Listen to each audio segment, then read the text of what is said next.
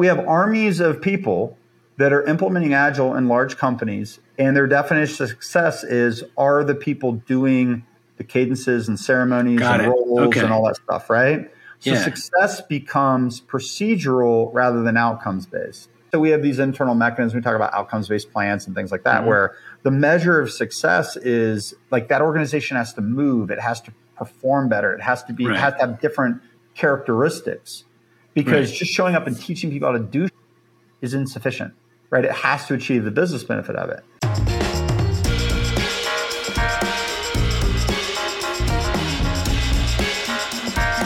Hey, this is Dave Prior. Welcome to Leading Agile Sound Notes. I'm back with Mike Cottmeyer. Mike, thanks for making time. Yeah, we're welcome. We're making a habit of this. It's like almost Yeah. every week that we've been doing this lately, huh? Yes, and I'm glad that we are today, especially Yeah, because cool. so every month I do a lean coffee for the CSM and CSPO students, and one of them Okay. showed up today with a specific problem that I'm going to ask you for advice on. Okay, cool. The guy's issue is that his company's been working on agile transformation for like seven years. Whoa. Um, they have put all the teams through it. They put management through training. They've been working tirelessly, solving one problem after another. But now people are losing faith. There's clamoring to go back to the waterfall. And from what I know about the organization, they've reached this weird place where the thing that is stopping them is this ocean of technical debt that they Yeah. can't climb through. Yeah. And while they're trying to, everybody's like, yeah, let's just do the other thing. It's easier. yeah. Yeah. How does he reinvigorate his organization? Well, so okay, so this will be a cool thing. So, just for our listening audience's uh, edification here, um, when I when I reached out to Dave this week and we were discussing podcast ideas, one of the things that um, I'm starting to explore a little bit is is what are the conceptual things? What is what's the belief system that you have to overcome to get people to even want to do agile at all let alone you know pivot after after seven years and so and so let's let's see if um, maybe we can dovetail the two topics a little bit And, and I want to I want to yeah. offer a little meta thing for the people Okay, that are cool. about to watch you do this. okay I always make the joke that Mike could meet somebody in the middle of the desert, and if they were holding a nail and a styrofoam cup, in 15 minutes he would have them going, "I have to transform to agile," because of the way that he attacks the problem situation and breaks it down. But you you go down to the core level, and then you build things back up, and Well, and yeah, that's so what you're going to do now. Yeah, that's exactly it, right? so in order to in order to be able to convince somebody to do anything, it's funny how these themes repeat. I was literally just on a call with some of my consultants talking about this just a, an hour ago. And and you have to understand what people believe. You have to deconstruct their existing belief system. You have to replace the belief system with a new set of beliefs. And then, you know, within that new set of beliefs, you can start to give them solutions and patterns for for how to solve it. So like when I walk in to um, any kind of sales situation, the number one you know question I ask is is why did you call me and why do you think Agile is going to solve your problem? Like what about it is going to solve your problem? Okay. Right. So if I were sitting with the with the people that you talked to today, I, I'm guessing, of course, right, is that is that their belief system is that if they um, form complete cross functional teams and that they um, start doing the practices of Scrum, Yeah. Scrum will reveal the impediments. The teams will self organize to remove the impediments, and that um, that they will improve over time. There's a belief in there, right? Yeah. And and I would suggest that's what most Scrum trainers train, and that's what most people I hear talk on social media talk about. Yep. And it's all this like radical self organization, and um, you know, you know, I grew up in financial services. Um, you know, I grew up in very complex systems that were built on top of legacy mainframes that were very, um, they're legacy mainframes. Usually was like some sort of, you know, large database. There's some sort of, you know, front end system. There's reporting engines. There's right, all kinds of tremendous amount of complexity, tremendous amount of technical debt. And, and the, the fundamental failure mode of that initial hypothesis is that the team can remove their own impediments. And, and, and it sounds like in this case that, you know, technical debts, um, you know, dependencies, poor architecture, all those kinds of things, they're going to get in the way of being able to do agile because agile is Yeah. all about right? It comes down to teams backlogs working tests and software right? I have a really clean list of backlog items and things i want to build in invest model you know independent negotiable valuable estimatable small testable. Team swarms around it does it during the course of the the, the sprint delivers a, uh, a slice of working tested software. They get feedback from the customer. They meet the Right. definition of done. They claim the velocity. They understand where they're at against the backlog. Done well, when you have a tremendous amount of technical debt, you don't have the ability to get to a definition of done. You don't have the Okay. ability to deploy continuously. You don't have the ability to ensure that um, that you didn't break anything else. You don't have the ability to test harness. You don't have the ability to continuously integrate. You don't have the con- ability to continuously deploy. Right? It's so you just you just think like it's problem after problem after problem after Right. problem. These are impediments, right? Yeah. So now I'm a scrum master on a single team working in a 1800 person ecosystem on top of a gigantic mainframe. And it, it's like, what is the value of scrum in that situation? yeah. Right? Because, so let's say I take it to one extreme. Let's say I'm pure play agilist and I go, no rules, no overhead, no orchestration mechanisms, no nothing. I'm just going to be pure play scrum Right. and and I sit there and I go, I go like even if I wasn't worried about backlog size, I wasn't worried about velocity, I wasn't worried about making many commitments, I wasn't worried about being predictable, wasn't worried Yeah. about any of the things that sometimes we talk about. How can that team put things in market and inspect and adapt and get feedback and know that they're being successful? Okay. They can't. Right. They can't, right? Um, it goes back to that Schwaber quote I say all the time. It's like you can't you can't argue whether Scrum works. Scrum is like chess. You you play it. You play it well or you don't play it well. Um, I'd go to say you have all the pieces. You don't have all the pieces. You have the playing board. You don't have the playing board. So so you're dealing with a team that is tired because they believe the wrong things Okay. about about what it takes to do agile. Everybody's been trained. Cool. That means they know how to run a sprint planning meeting. They know daily daily stand up. They know how to do a review. They know how to do a retrospective. They understand collaboration. They might know how to break down requirements. They know, might know how to story point estimate. Okay. They might know how to do a burn down chart, maintain a backlog, a sprint backlog, a release backlog. They might know to do release planning Sure. but they can't deliver anything into market for feedback ever. Well, I want to I want to add to it too because and this is something you talk about a lot with the structure thing. They come out of my class. I mean, going way back to when I started teaching there, they would come out of my class with an understanding of how this stuff was supposed to work, Yeah. but their organization was set up in a way that that the most commonly used word was accountable. They want to hold everyone accountable. Well, for sure, So right? Scrum Yeah. is used as a way to control people and manage people, but they can't even do what I'm saying to do because their environment won't Well, let's even it. say, let's even say, well, I think I'm making your point, right? So let's even say they maintain this culture of accountability, Mm-hmm. right? So let's say, let's say, for example, um, and, and we'll actually do this in some environments. Let's say the example, I mandated um, what every team was responsible for. And I, I externally imposed um, backlogs on them.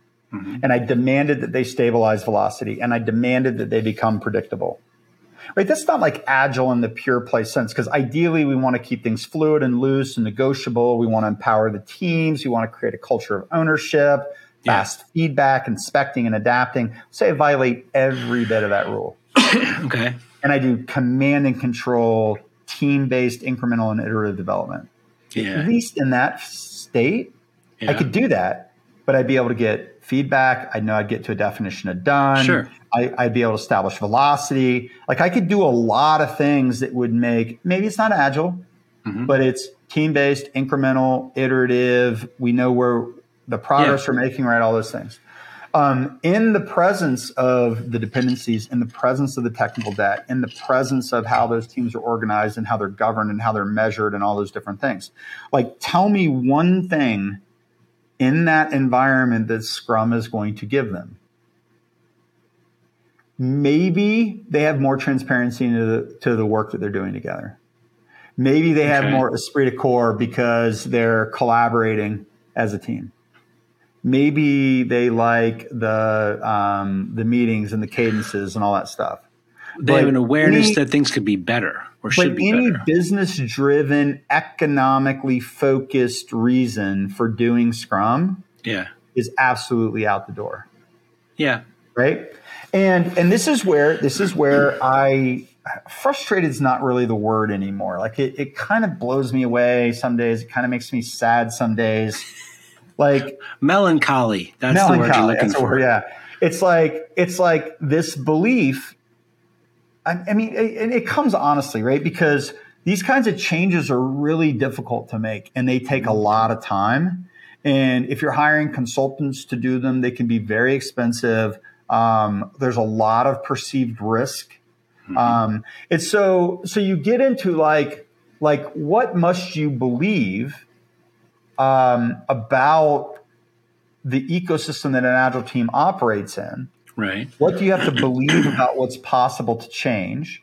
Um, one of the things I led with is I was taking notes for this week's content with you and some of the other stuff I've done today. Is as I was thinking about like like what does the definition of success look like? Um, you know this, right? You grew up in the PMI world just like I did, right? Yeah. At the end of the day, remember like back in the day that we used to um, we used to like incentivize the QA teams for finding defects right? Like that's a really weird incentive. I want to incentivize you to find defects. It's a little bit like incentivizing a police officer to stop speeders or something, But right? You know what I anybody mean? who wants to do QA is a little bit off, in, in my Well, opinion, anyway. For sure, right? So we'll we'll we'll, we'll uh, Throw we'll 'em a bone. Come on. attacks on our uh, QA brethren here, but um, but it's like it's like the incentives are messed up, right? And so Mm-hmm. and so there's um, you know, so what starts to happen is I start to optimize for finding defects rather than producing working tested software that customers can use, right? Yeah. And so and so um, you have to believe. I mean, you have to. You have. Oh, I know where I was going. It's like it's like the definition of success of an agile transformation. Often in an environment like what you're talking about, becomes: Does each team have a scrum master? Does each team have a product owner? Yeah. Is each team doing a daily stand up? Is each team doing a review and retrospective? So it becomes process. Like it's like back in the old project management days, where success on the project was: Did I complete all the deliverables that were required? I have this I- one funny story. One of my earliest clients, it was, I think it was just me at the time. I don't even know if I hired my first person yet.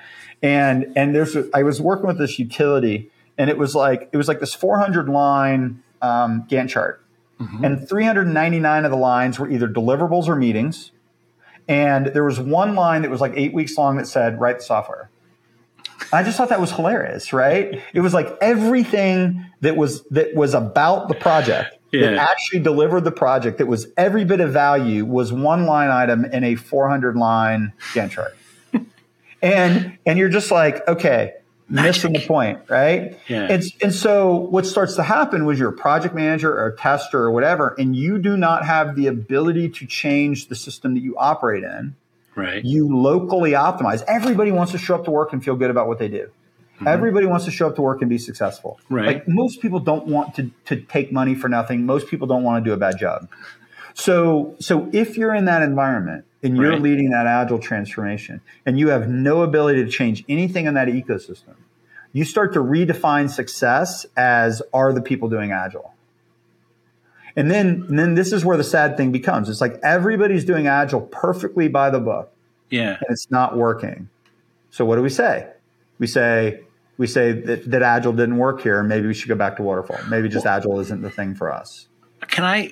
Yeah, I want to ask a question about this. And, and I only have like someone, eight minutes left before you know. I, no, I'm just sorry.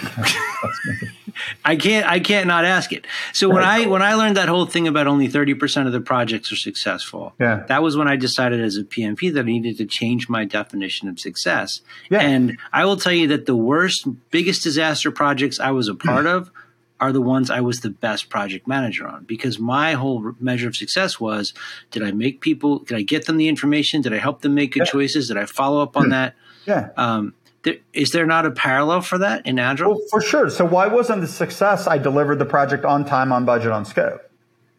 because that was beyond my control. It's totally beyond your control, right? So you Right. define success as something else. Yeah. perfect example, right? Yeah. And so we have we have armies of people that are implementing agile in large companies, and their definition of success is are the people doing the cadences and ceremonies Got and it. roles Okay. and all that stuff, right? So Yeah. success becomes procedural rather than outcomes based Okay. right? We Yeah. sometimes like I- I'll talk internally with leading agile is like it's like a show up and coach mentality. It's like if if a consultant gets on the ground and you know for some reason you know you know they're working in a part where we don't have the right agency or the right executive support or something you know something's off on the account Right. you know they just show up and start working with teams and and they're showing up and they're doing good stuff and they're teaching skills and they're helping the team it's like everything's great right they're not doing Right. anything wrong but the organization isn't achieving the goals on the timeline that we promised Yeah. If that happens right it's so it's like so we have these internal mechanisms we talk about outcomes based plans and things like that Mhm. where the measure of success is like that organization has to move it has to perform better it has to be Right. it has to have different characteristics because Right. just showing up and teaching people how to do is insufficient right it has to achieve the business benefit of it Yeah. so so the person that you were talking to today like their whole thing is they're operating under a belief system that says if we do agile well Mm-hmm. Chances are that's probably the definition of success. But Okay. that definition of success is probably predicated on the fact that agile teams will identify their impediments and remove them. But the impediments that they identify are organizational design, governance, metrics, control, audit, technical Which debt. is not going to fix any of those well, things. well, it could. It Okay. could, but because of our our mindset around what success looks like, what Mm-hmm. the executives committed to, their willingness to change, it is an it is an entirely different set of problems to do product extraction, wrap um, services and tests, move them to the cloud, put them into a CI/CD pipeline, right? Do DevOps, right? All the different things. Change the governance structures, change the funding strategies, Right. change these things. Like when executives are encountered with those um, those impediments, Mhm. then they go like, like, yeah, I didn't sign up for that. I told you you could do agile, right? I told you you could go to Scrum class, right? And and they Yeah. didn't pull through all the implications of it, right? They didn't pull through all the implications. Yeah. So about they didn't. ago- Their eyes were not open wide enough to what they were walking into. Well, well, I, I, I think it's it's complicit, right? The execs Okay. want an easy button. It's the level of understanding that the employees have, right? Mhm. Everybody's operating in good faith, but nobody like deeply understands the things that they're going to stub their toes on, right? Okay. And so, and so, um, you know, I get a, a lot of times I get asked like, you know, how to convince my execs or how to help my people see or, or whatever. And and you know, kind of to your point, I mean that's kind of what I do, right? In these speaking things or whatever, right? So it's Yeah. like like what I, I I joke, and it's not really a joke that leading agile is like a hammer running around looking for nails, right? Mhm. So we get on and we do these kinds of talks, and I talk about systems first and practices and culture and all these different things. And what my hope is, and it, and it generally works, is that the people that have the problems that we solve and have bought into the ideas that we we implement will show up and identify themselves as the nail looking for a hammer, right? And Okay. then and then we can come in and we can help them. Yeah. But and that's why I'm kind of going down this path of like, what are the beliefs that we have to overcome in order to help people see this stuff? And Okay. you know, we we spun up, we made some pretty significant investments a couple years ago into a software studio. And, and our software studio does a bunch of different things. It sometimes will do custom software for people. Sometimes it does scaled tech coaching or tech coaching, and we're helping to improve. But one of the things that we offer that is this idea of product extraction because as you move through the base camps, right? So if you think of our base camp structure, so we take a slice of the organization, we call an expedition, and we move it Okay. to the next steady state. And the next Okay. steady state, we, or the first steady state, we call base camp one, and it's about getting the system predictable. Yeah. And getting the system predictable in the presence of dependencies and technical debt requires a lot of orchestration and planning. So, like that first belief system is that if people go, oh, well, that's not Agile, Agile doesn't require orchestration and planning. I go, well, Agile also mandates you don't dependencies between teams. So, Okay. if you have dependencies, you got to manage them. If you don't want to manage them, you got to break them. Okay. Okay. So we got a lot of success in an early stage transformation, forming teams, putting in governance models, changing how they measure, what they control, getting the organization to operate predictably, using agile tools and techniques, but without the um, without the true empowerment, like without the true ethos of agile, right? Okay. And then what you can do is through your release management practices, your deployment practices, your testing practices, um, how you do some of your funding models, you can start to put smaller batches in the market. So that was okay. Basecamp one, Basecamp two. So stabilize the system, start delivering more frequently. And okay. us as an organization, we got to a point where um, we had articulated Basecamp three, four, and five. And right. Basecamp three was this idea of breaking dependencies, um, removing technical debt right? Okay. Figuring out where the where the um, the crevices in the system were, so we could start splitting services apart, moving things to the cloud, and doing the DevOps work and all that kind of stuff. Because okay. we couldn't help people get to greater levels of agility until we had the capability to do that. So we built that capability. Okay. Um, but that's but that's the piece that I think your client is struggling with. So assuming that they're that they have really solid teams. Um, mm-hmm. assuming that those teams understand how to do agile, stabilize velocity, all those things, yeah the first thing that they're probably missing is that they don't have an orchestration layer to deal with the dependencies. Okay. Um, while that there's the technical debt. So that's probably the first thing okay. that's broken. The second thing that's broken is that they're probably operating in batch sizes that are way too large. Probably still in a projectized ecosystem. Yeah. Um, you know, there's some probably some shot that they're still forming teams around projects rather than bringing projects to teams, right? There's, mm-hmm. So there's a whole thing there. Um, so you have to start tackling batch sizing first. Okay. But while you're doing that, you have to be able to think like, okay, how am I going to start removing these dependencies and increasing encapsulation across yeah. the organization, right? And so there's there's skills that the developers need to to know, like you know legacy recovering skills, product abstraction, like just okay. you know um, how to write tests, how to encapsulate, how to pull things apart, like the whole Michael Feathers world of of stuff that I can't do. I can loosely talk about, right? But the idea is we have to create um, a dependency free environment between teams or at least groups of teams and organizations. Okay. And and that's and when you get through Basecamp three, that's when you've got a shot at doing agile like we talk about in the literature where you have okay. truly empowered teams that are collaborating with a customer, adapting in real time. And they can do that because they don't have all those structural dependencies to everything else in the organization. Okay. One of my favorite jokes to talk about from stage is, um, you know, I talk about my in laws. And I actually have Kimmy's permission to tell the story, but it's like the joke I make is if um, I'm home by myself and I want to go to dinner, go anywhere I want. If I'm driving out for pizza and I decide I want a beer and a burger, I just change direction and I do whatever, right? Right. Um, if I'm planning with my wife, I at least owe her a courtesy call and I have to negotiate if we're going to change places. Yeah. If I'm going to dinner with 10 other people, that um, collaboration is um, it's a lot, right? Because I got to get a mm-hmm. I got to get ten people's schedules changed, right? Yeah. And and then the joke that I make is that when I go to dinner with my in laws, that's like a firm dependency that can never be broken because it's always four thirty, it's always a steak, it's always you know because they're eighty three and seven. right. So. Um, so more funny when I when I tell it for real on stage, I think, right? At least people chuckle and give me a humor laugh. But um, but the idea is is that now I feel I, bad when I have dependencies, when I'm coupled to other things, yeah. that reduces my agility because I can't deploy, I can't change direction, I can't take unilateral feedback from a client, I can't, right. there's a lot of things I can't do. So anytime there's a dependency, it's going to reduce agility.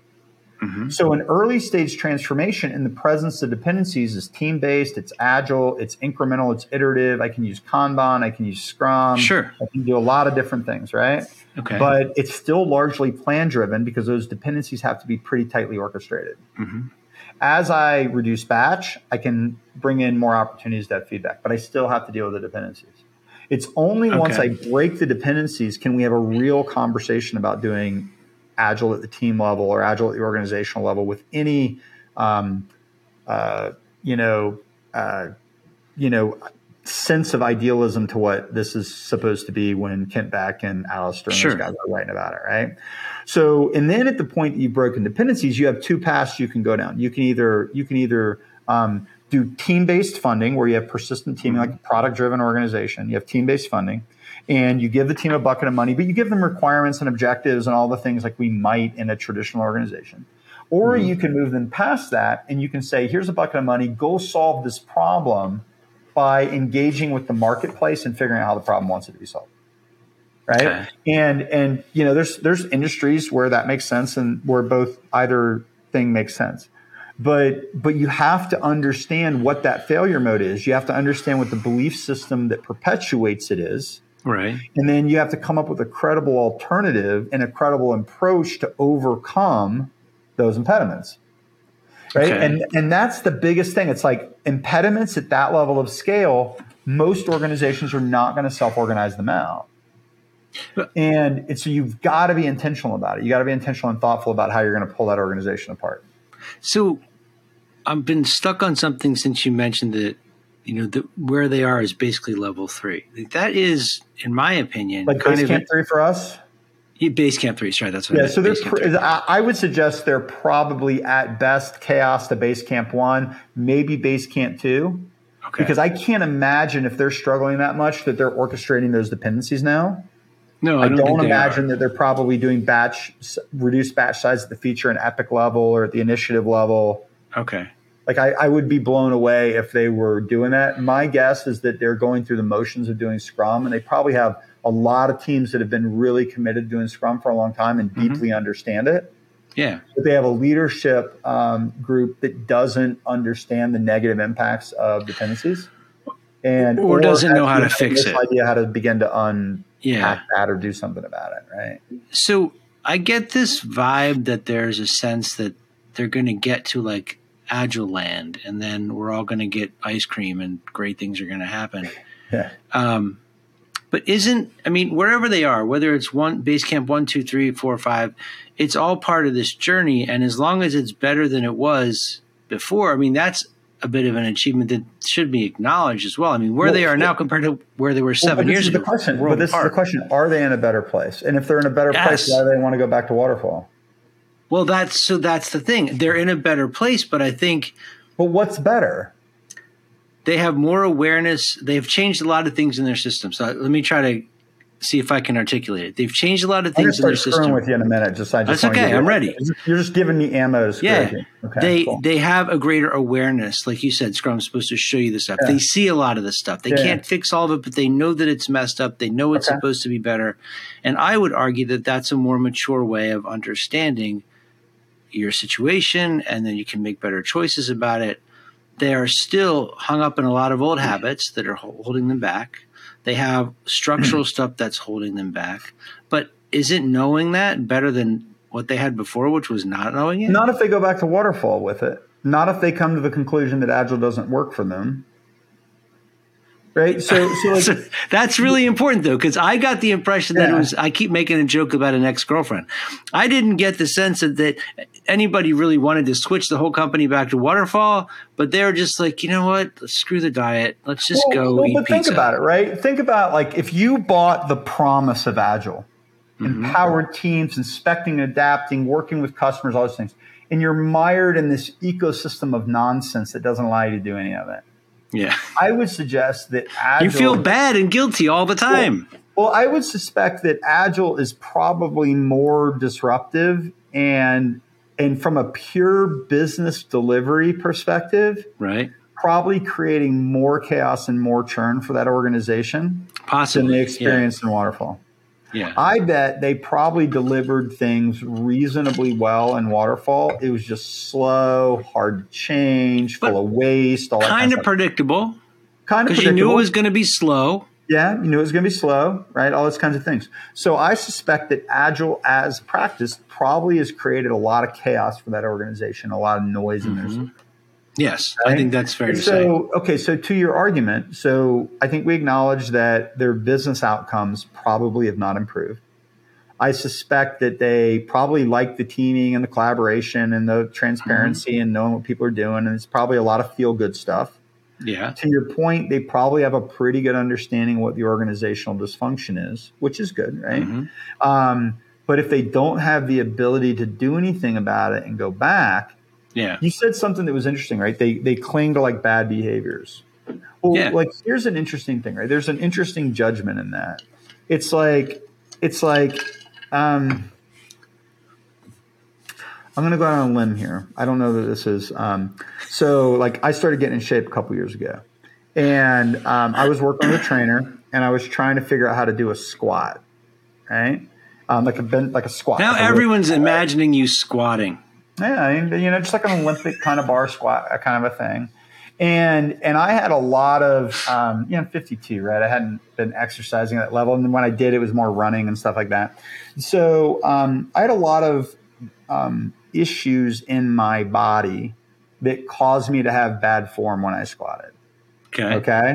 But if I didn't do those things I would fall over Mm-hmm. because I just didn't have the right balance I didn't have the right flexibility I didn't have whatever right so did I have bad form 100% was I doing a squat right? Absolutely not. Did I have bad habits? 100% I did. But if I didn't do those things, I was going to tip over with, you know, Well, yeah, you could still squat. right? You got Yeah. the outcome. Well, no, I couldn't, right? I couldn't do that without injuring myself, right? Oh, you And injured so- yourself. All right, and so different. in order to, in order to, so I actually worked with the guy for, I did this while Kimmy was sick. You have a Um, squat I guy. work with this guy every week, a coach, specifically James Morton, who's done some work with us, right? Um, he he basically over a three month period broke me down to nothing. We isolated what the problems were that were causing me not to be able to squat. I worked a lot of auxiliary muscles around the squat Sure. worked on a lot of flexibility issues, and after about three months, I could do a, a reasonably like like near perfect squat, not with Yeah. crazy heavy weight, but like a near perfect squat, and I could still do a near perfect squat. But I had to work on the fundamental issues that were preventing me from being able to do that. So when I hear something like bad behaviors, resorting to old habits, whatever, the reason they're doing that is because they haven't changed the thing that is causing those behaviors to Yeah. exhibit. Like you can't tell me that um, you know, oh, we're agile, you shouldn't manage dependencies now. But we have dependencies. Yeah. So if it's a bad habit to manage dependencies and plan dependencies and plan ahead for dependencies because we're agile, you tell me it's a bad habit, when do the dependencies get resolved?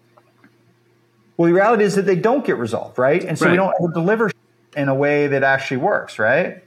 And so they resort to old habits. That's not a problem with what because they're doing what's necessary to stay alive hmm right? And so it's up to us or the leadership team, really, right? That's what I meant. Yeah, it's up to the leaders of the organization Yeah. to say, look, here's the underlying root causes that are causing these people to revert back to bad habits. Okay. And we change those and we create the conditions so they don't need those habits anymore Okay. right and and so that's the thing and so it's like it's it's like and and this is why this is why i get um energetic or frustrated about this sometimes because the agile industry is so hell bent on this idea of self-organization and empower the teams Yeah. like um like, I, I'm going to go out on a limb here and tell you that it's the people doing the work are not always the best people to figure out or how to solve problems this way, right? People have different skills and experiences and perspectives. And somebody who's really great working in a team on a well defined problem might not be the best person to conceptualize how to create an integrated system across. Um, to use like an industrial and systems engineering metaphor, like I might be a person who is I'm brilliant. I'm the team lead on the team that produces doors. Yeah. And I produce great doors. I know how to install a door. You're the door guy. A door. I'm the door guy, right? Yeah. But just because I'm the door guy doesn't mean I know how to orchestrate an entire assembly line with paint and tires Sure. and all the different things, right? So we have a group of people that have agency to be self-organizing within the team. Hmm And then we have a group of people that are responsible or have purview or agency over how the entire system interacts. Yeah. Now, great. In an ideal world, we have a thousand teams. They're all totally independent. Every team gets to decide because they're all working with customers and everything. Right. Great. Do that if you've got that environment, Okay. right? But if you're dealing with complex systems that have thousands of people and lots of teams that have to have integrated deliverables and you've got dependencies and technical debt, there is some intentionality and thought that needs to be done. That even if the teams could decide, Yeah. how are you going to get all of them to agree on the elements of the system that are going to because again like it's just not even it's like it's fascinating right it's not even just what should the system look like it's mm-hmm. it's what should the system look like when we get it to the place we want it to be but then you have to sit and figure out what are all the intermediate steps How do you along get the there? way to get it there because even if you had all the money, time, commitment, culture, mindset, whatever, right? Like like it takes years to untangle that technical debt and to do the level of yeah. product extraction that needs to be done. Okay. So what do you do in the middle while you're while you're doing that? I well, go back to that Vodde Craig Larman thing in their first book on LeSS, like the seminal work. It's like, it's like, yeah, you need to like break all the dependencies organizations. So it'll probably take you a couple years, but you just figure it out. So I, I mean, I, hold on a second. Unfair, that's I just, for those of you keeping score at home, four minutes ago, Mike almost evoked Taylorism as a way of understanding who gets to decide the best way to work. And then right after that, he goes into Larman and Bas Vodde. Dude, so, I'm, I'm well read in this space, right? So, you know, so it's like, it's interesting, right? So, like, I would joke sometimes, and, and only half joking, is that, you know, like a lot of what we do in leading Out agile run transformations, mm-hmm. and we talked about this, I think, a week or two ago. Um, you can use waterfall to run an agile transformation. Like yeah. I'm just telling you, this stuff isn't emergent in that same way. And and and like Agile's beautiful at um, helping us inspect and adapt our way into things that we don't know. Yeah. But but it's also a great tool for managing work when we do know. And and just because we don't know everything doesn't mean that we pretend we don't know anything. Mm-hmm. And and there are principles and patterns and reference architectures and ways these things work that are time tested and proven. You see elements of it in Scrum, you see elements of it in SAFe, you see elements of it in LeSS. Like the patterns absolutely, absolutely work. Right. The question is, is how do you get there? What do you uh, what do you need to change? How willing are you to change? How fast can you change? How much do you want to invest in change?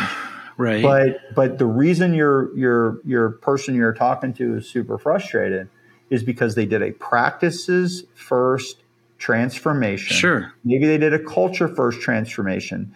They didn't address any of the systems problem. And it's like running a marathon on a beach or up a yeah. hill or through water. And yeah, you might be able to get it done, but it's going to wear you the hell out. Well, so when you're in the middle of it, right?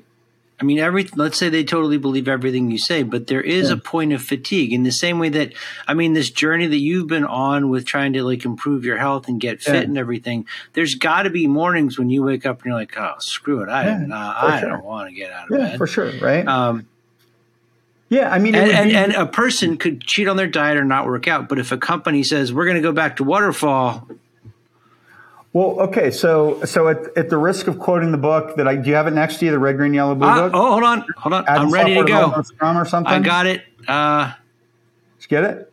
Hold on, I just had it a second ago. My favorite line out of that book, it's probably the only line I remember specifically out of the book, is the idea that um, I, I got that. that like if you're using if your system is stable you can use predictive process control, and that will be the most effective way to do it. Okay. If your system is inherently unstable, um, what does it say? Empirical process control is the way you do it, right? So okay. Scrum is an empirical process control mechanism, right? You're sampling, you're sampling the the user stories, the features that are coming through the system. Yeah. And you're measuring their their suitability to purpose. You're measuring their size. You're measuring their completeness. You're measuring all those things, right? So it's an empirical process control system. And it is way harder and it's way less efficient to use empirical process control if your system is predictable. But mm-hmm. if your mm-hmm. system is unpredictable, it's the only way. Okay. Right? So, sure, people get tired of doing transformation. Cool, got it. Go back to predictive process control. Is your system is your system dynamic? Does it need to respond to change? Like, well, then you're going to screw yourself going back to predictive process control right? So what other choice do you have? Okay, so that's so the thing right? is you've got to acknowledge what switching, going to date your ex girlfriend is going to do to your life? Well, okay, so this is something that you've heard this story before. It's like you have the guy who's like looking for his keys or something like that under the street. Drunk lamp. under a street light. Yeah, yep. somebody comes up and asks him, like, "Where'd you lose your keys?" Oh, I lost them down the street. Well, why are you looking here? Well, it's like the the light's better, or something. And it, so it's like it's like it's fine. Like if if you want to go back to predictive process, worst control, telling of that joke ever. Yeah, sorry. Yeah, it's just more of a reference point, right? It wasn't really. I wasn't trying to deliver the joke. I'm not a good joke teller. My middle son Daniel, um, master joke teller. That kid can roast you like viciously on stuff that's like real that hurts your feelings, and you will be laughing at yourself. He's that funny, right? It's it's, that's it's hilarious. That's right? a skill, yeah. dude. I'm telling you, man, it's totally a skill. Um, but anyway, so it's like it's like if if it's easier to go back to predictive process control and waterfall, do it. But it's not going to solve your problem just because it's easier, just because the light's better, right? Yeah. Um, and so you have to recognize, and again, this is all it really comes down to. It's like it's like what are the attributes of the system that are going to create the outcomes that you want. Yeah. I want to be able to produce software into market and get feedback from customers and charge money for it early. Okay. Cool. That's a great goal. What is the attribute of the system that's going to be able to do that? Well, it's likely teams organized around value, yeah. operating in small batches, able to put things in market in a in a um, in a every two weeks or so. Mm-hmm. Okay, cool. So now I look at my ecosystem and I go, what do I need to change here in order to be able to do that? Yeah. Well, I got a bunch of technical debt and dependencies. Cool. Let's let's. It's going to take a while, but let's start doing it. Right. Yeah. You don't get fit in a day. You don't get fit um, going to CSM class. I mean, right? Dylan, that's basically sit ups. What? It's it's sit ups. It's or, or, it's it's the exercise nobody really wants to do, but you got to well, do it. Well, the worst part, like if you showed up to the gym every day and you got instant results every day, instant measurable results. You worked out, you looked great. You worked out, you were fit. You ate, you you let didn't eat the cookie. I could be an influencer. You had six pack abs, right? Yeah. But the problem is you have to show up and do the work every single day. Yeah. And and it just gets incrementally better in small little tiny doses. Yeah. But but there's another side to that, right? So the belief system is I'm going to do Scrum, and like again, there's there's fundamentals to this stuff. It's like me going running. Important. When it's I go running, then I'll be in shape. But yeah, not really. It, it, all comes down to me to this thing I talk about all the time: teams, backlogs, working tests, and software. At the work surface level in any agile organization, I need complete cross-functional teams with no dependencies. Yeah. Um, a clean backlog authoritative backlog, and the ability to produce a working tested increment at the end of every sprint. Okay. If I have dependencies, I have to orchestrate them.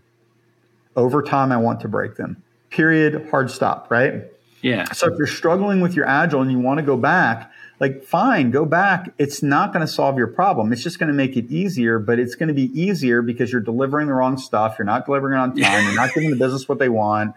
You're not, you're, you're spending too much money before you're like all the, all the failure modes are the failure modes. Yeah. And the success patterns are clear, but I am telling you, like the, the Scrum industry is complicit in this myth.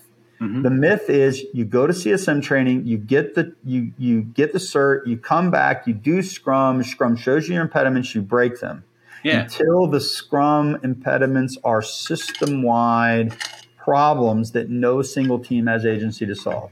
So yeah. you have to have some mechanism in that organization to create the conditions to do Scrum well. Right. Period. Hard stop. Okay. Now, again, right, little self-serving plug for what we do, right? So we built a methodology that enables you to conceptualize how the organization needs to change, what does it need to look like in a incremental and iterative way of doing that mm-hmm. that demonstrates business value all along the way. Um, that's the only way we figured out how to grow and stay in the game. Yeah. Because you can't walk into a 13 or 15,000 person organization and say, oh, we're going to train you on CSM and you guys are going to self organize your way into success. Well, if you do have 15,000 people in your organization, we don't want to tell you not to get them trained in Scrum because that would be an awesome thing to do, but well, it's yeah, not going to well, get you all the way there. Well, for sure, right? It gets into this whole thing of systems, practices, and culture, right? Mm-hmm. So, in the right ecosystem where we have teams, we have backlogs, we have working test software, structure, governance, and metrics, Hundred percent. Scrum's part of that story. Mm-hmm. Kanban's part of that story. Release planning is part of the story. Um, decomposition of work is part of the story. Minimally viable product is part of the story. Um, yeah. Tech practices, DevOps, CI/CD, like all that stuff's part of the story. And training plays a. You know, we consult the way. Um, one of my good friends in the industry is a lady named Sally Elatta, and you know she started the um, oh gosh AgilityHealth product. And um, mm-hmm. back in the yeah. day, before she became a software company, we would talk about like she sold expensive training and pretty cheap consulting. And what we did is we sold more expensive consulting, but basically did the training for free right. on the engagements. Because what I didn't want to do is I didn't want to value the training different from the coaching and consulting because it all goes together so tightly. So at any given moment, you're forming teams and backlogs, and, and you need to run a workshop on requirements decomposition or, mm-hmm. story breakdown or whatever. or you need to run a thing on how to develop a Kanban system, or you need to do Mhm. something on lean theory of constraints, or you need to do something on Scrum or whatever, Right. right? So like we bring you in if a client particularly wants like certified Yeah. training. That's cool, right? Awesome all day long. But we weave all kinds of training in the mix, Yeah. right? So so training 100%, but that's a practices focused thing. It's a practices and culture focused thing. Yeah. And what my assertion is, and I'll die on this battlefield, is that until we get the teaming strategies, governance, all that stuff right, Yeah. and start to get really Training's serious not about breaking get dependencies, it's just not going to do it, right? Yeah. Now we've had, you know, we've been in business almost 13 years, and you know, we have you've been working with me at seven at some point Mhm. point, long time. Yeah. And we have some examples of people that call us up and said, like, Mike, we hear you, got it. We just need some Scrum training. And we're like, okay, cool, right? Put me in. And, yep. and a handful of those have, have turned into consulting clients, right? Mm-hmm. And that's a that's great when that happens because you start to realize the limitations of the practices. yeah. And um, and it's hard to ask people to change their mindset when the system isn't producing the desired results. So you get the system in place and the practices in place, and everything's producing the desired results. Right. And then you can go to your business partners and say, "Look, we have this really awesome system. It does what it says it's going to do. It's a reliable system you can delegate into. Right. And let me teach you how to exploit it." So you can increase value density. You can put things in Okay. market faster. You can start to get ROI out And of it And that's when you start to go. and and this is how you learn to trust it. This is how you learn to even put rocket Okay. fuel into it and make it go faster. But asking for that level of trust um, prior to having a system that can actually produce the results you want, yeah, it's not going to work. it's not going to work, right? Yeah. And and again, just what that one thing I want to anchor on is that idea that the vast majority of impediments that are getting in the way of organizations like you're talking about, Yeah. technical debt, dependencies, legacy refactoring, like all that kind of stuff. Right. And that is just not going to self-organize its way out of the system in most Yeah. organizations. Just not going to. so you've got to be really intentional. So, about getting that. in kind of marrying these two topics, it's like, you know, a big part of what I'm going to be exploring over the next couple weeks, months, maybe, I don't know, maybe write a new white paper on it. But it's like if if you were going to go into that organization and you were going to get those leaders to do the work required to create the conditions so that Agile can work and thrive, right. what would they have to believe differently about their organization? Okay. I have a I have an interesting uh, I have an interesting relationship. My oldest son is getting married, and um, and his fiance we become friends with her parents, and um, he is a really high up guy in a software company, security software or something.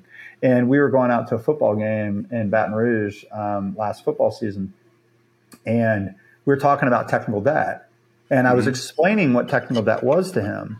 And he was like, "Oh, like," and he's like, like head of sales or something like that, right? Okay. and and and we're using this word technical. He didn't even know what it meant, right? And it's not he's a super smart guy, right? Yeah. But like in his head, like he just had a different conceptualization. And what I was just I was explaining is like every time you push that team to produce something faster than they can do, and you don't allow them time to good Mhm. architecture, maintain encapsulation, testing, deployment, Yeah. right, all that stuff, then then it, it's going to cause that technical debt to accumulate. And as it accumulates, you know, use the, the you have to pay down the debt in order Yeah. to yeah. So I mean, you know, for you know the the, the thing I use, it's like if you're if you're making a hundred thousand dollars a year, but you're living on twenty thousand dollars worth of credit cards every year. At the point that you decide you want to not live on credit cards, not only do you not have the hundred and twenty thousand dollar rate, Right. but you've got to go down to like 80 because you're, Got you have to pay. so it's like, yeah. like the, the, the pill for that organization is so expensive because they've Mhm. allowed themselves to get into so much debt. Yeah. And my wife and I did that early in our marriage. We got to the point where we were carrying too much debt and just servicing the debt is hard, right? Let Yeah. alone getting out of it, right? And so and so these are the problems and they're real problems, right? So so like the challenge is we have to create a way to economically justify it, help the leaders understand it, understand the impact of the decisions that they're making, give them a path forward, a way to, you know, to deal with it financially. Like And, and the impact of choosing the, the other option to going back to what you were doing before. Yeah, and the, and the problem is, it's like it's like again, like we know this, right? We're preaching to the choir. All that does is create an illusion of certainty, Right. right? It takes the pressure off, but it doesn't improve the system because there's no world in which you know what. But maybe if they're doing agile in a chaotic way, maybe going back to waterfall would be better, but it wouldn't be as good as what's possible if they were Yeah, able they to right. be agile the right way Yeah. right? Because they went down this path for the last seven years for a reason. There was Yeah. a promise. They've they've invested time, energy. They've probably hired trainers. They really wanna throw it all these away. things, Yeah. right? And and and granted, that's sunk cost, right? So we don't want to we don't want to ascribe to the sunk cost fallacy, but but at the same time, they went down this path for a reason, and and the failure mode is knowable. Mm-hmm. And the the way to overcome it and what you need to invest is knowable. Yeah. And and and I would you know suggest that before they go back to waterfall, they should at least take a look at like what would it take to do it right. Right. That's So good. see what I did- Okay, I yeah. did in my white paper. Okay. Yeah. Cool. Thank Yeah, you. cool. Oh, think dude, this- I awesome, hope man. this I-. I- this is this has become a really fun way to spend a Friday afternoon, man. So Yeah, this is good. for Good. And let quick. I have a question for you. I thought of Yeah, a question What while I. So can you lean back so they can see what's behind you? Oh, that my guitar's over there. If you could So only have if if you could only have one of them, Oh. Oh. Kimmy's going to take all of them away except for one.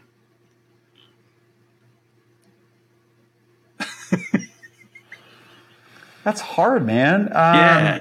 Well, so like, so like, here's the interesting thing, right? So, so let me tell you what criteria that I would use, right? I'd find something that was really versatile, really playable, had a nice fast neck. Um, like I've got a, uh, uh, a There's only one answer to that. Telecaster. No, definitely wouldn't be a Telecaster. Too twangy for me, right? That's not multi-purpose. If I would, um, w- one of the first guitars I bought from a buddy of mine, it's a American Standard Stratocaster with a humbucker in the bridge position, so it's a humbucker and two single coils. Incredibly versatile guitar.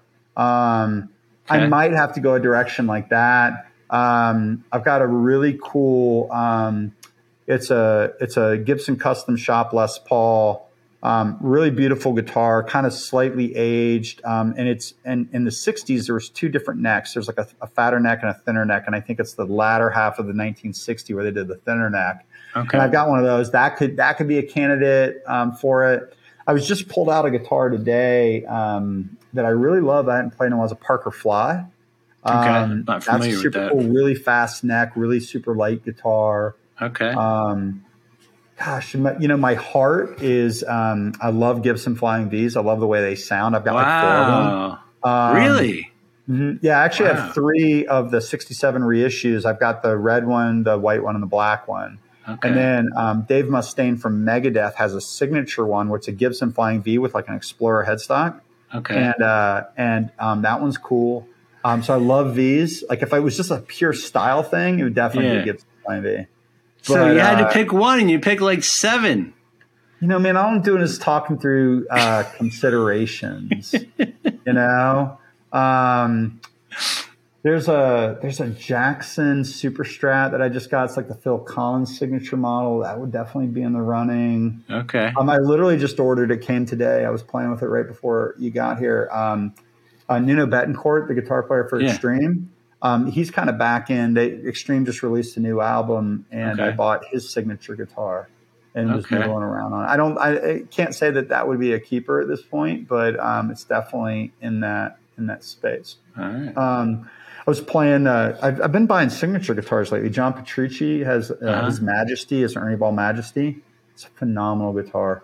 I was just thinking, like, I have like a literally like guitar store behind me. Like, I have Yeah, I like know. almost like one of everything that you could imagine, and and it's some I haven't played in years, and it's fun just to pull it out and just go like, oh yeah, let me just see this guitar and play this guitar in a long time Cool. you know um, but you know what actually i just answered my question uh, probably my favorite guitar on a collection it's a it's a gibson les paul es which Okay. basically means it's a hollow body les paul with the f holes in it Yeah. and it's got a Bigsby tremolo and it's got p90 pickups in it super Okay. light sounds awesome um, man it would break my heart to part with the other 70 of them but uh, but But that's that the would- one. that would probably be the one. I wasn't right. thinking about it because it's in the other part of my house. That's the one my wife lets me keep in the living room so I can play it while we're watching TV and. All right. Well, that's good. Thank you, Yeah, man. Awesome, man. And Cool. well, so so I'll tell you, this is a fun fact. I've known you for a long time. I did not know that you were such a good guitar player. You're arguably a better guitar player than I am. Oh, wow. And and that Thank you. mule Resophonic that Fucking you were awesome, playing the other day, oh, sounded so the good. mule is a sweet thing. So yeah. good. I, Yeah, I so can't wait to hear the one that you got because you got a different one than I got, and I'll be psyched to Well, hear yeah. that. So, so, um, yeah. So I get to get all the glory, right? Because I got the guitars behind me, and I got to play on stage with Collective Soul and stuff like that. But Dave is the bomb, man. So, and and he loves playing in public. So you should get him on a Zoom call sometime. And we That was the play- first time in 30 years that I've played in front of people. Yeah, we got we were doing like these employee spotlights on our on our calls, weekly calls with the team, and we got Dave to play us a song. So that was fun. we have a Cool. couple guitar players here in the company. So, Yeah. yeah. Thank you, sir. Cool. See ya. Have a good weekend. You too. Bye bye.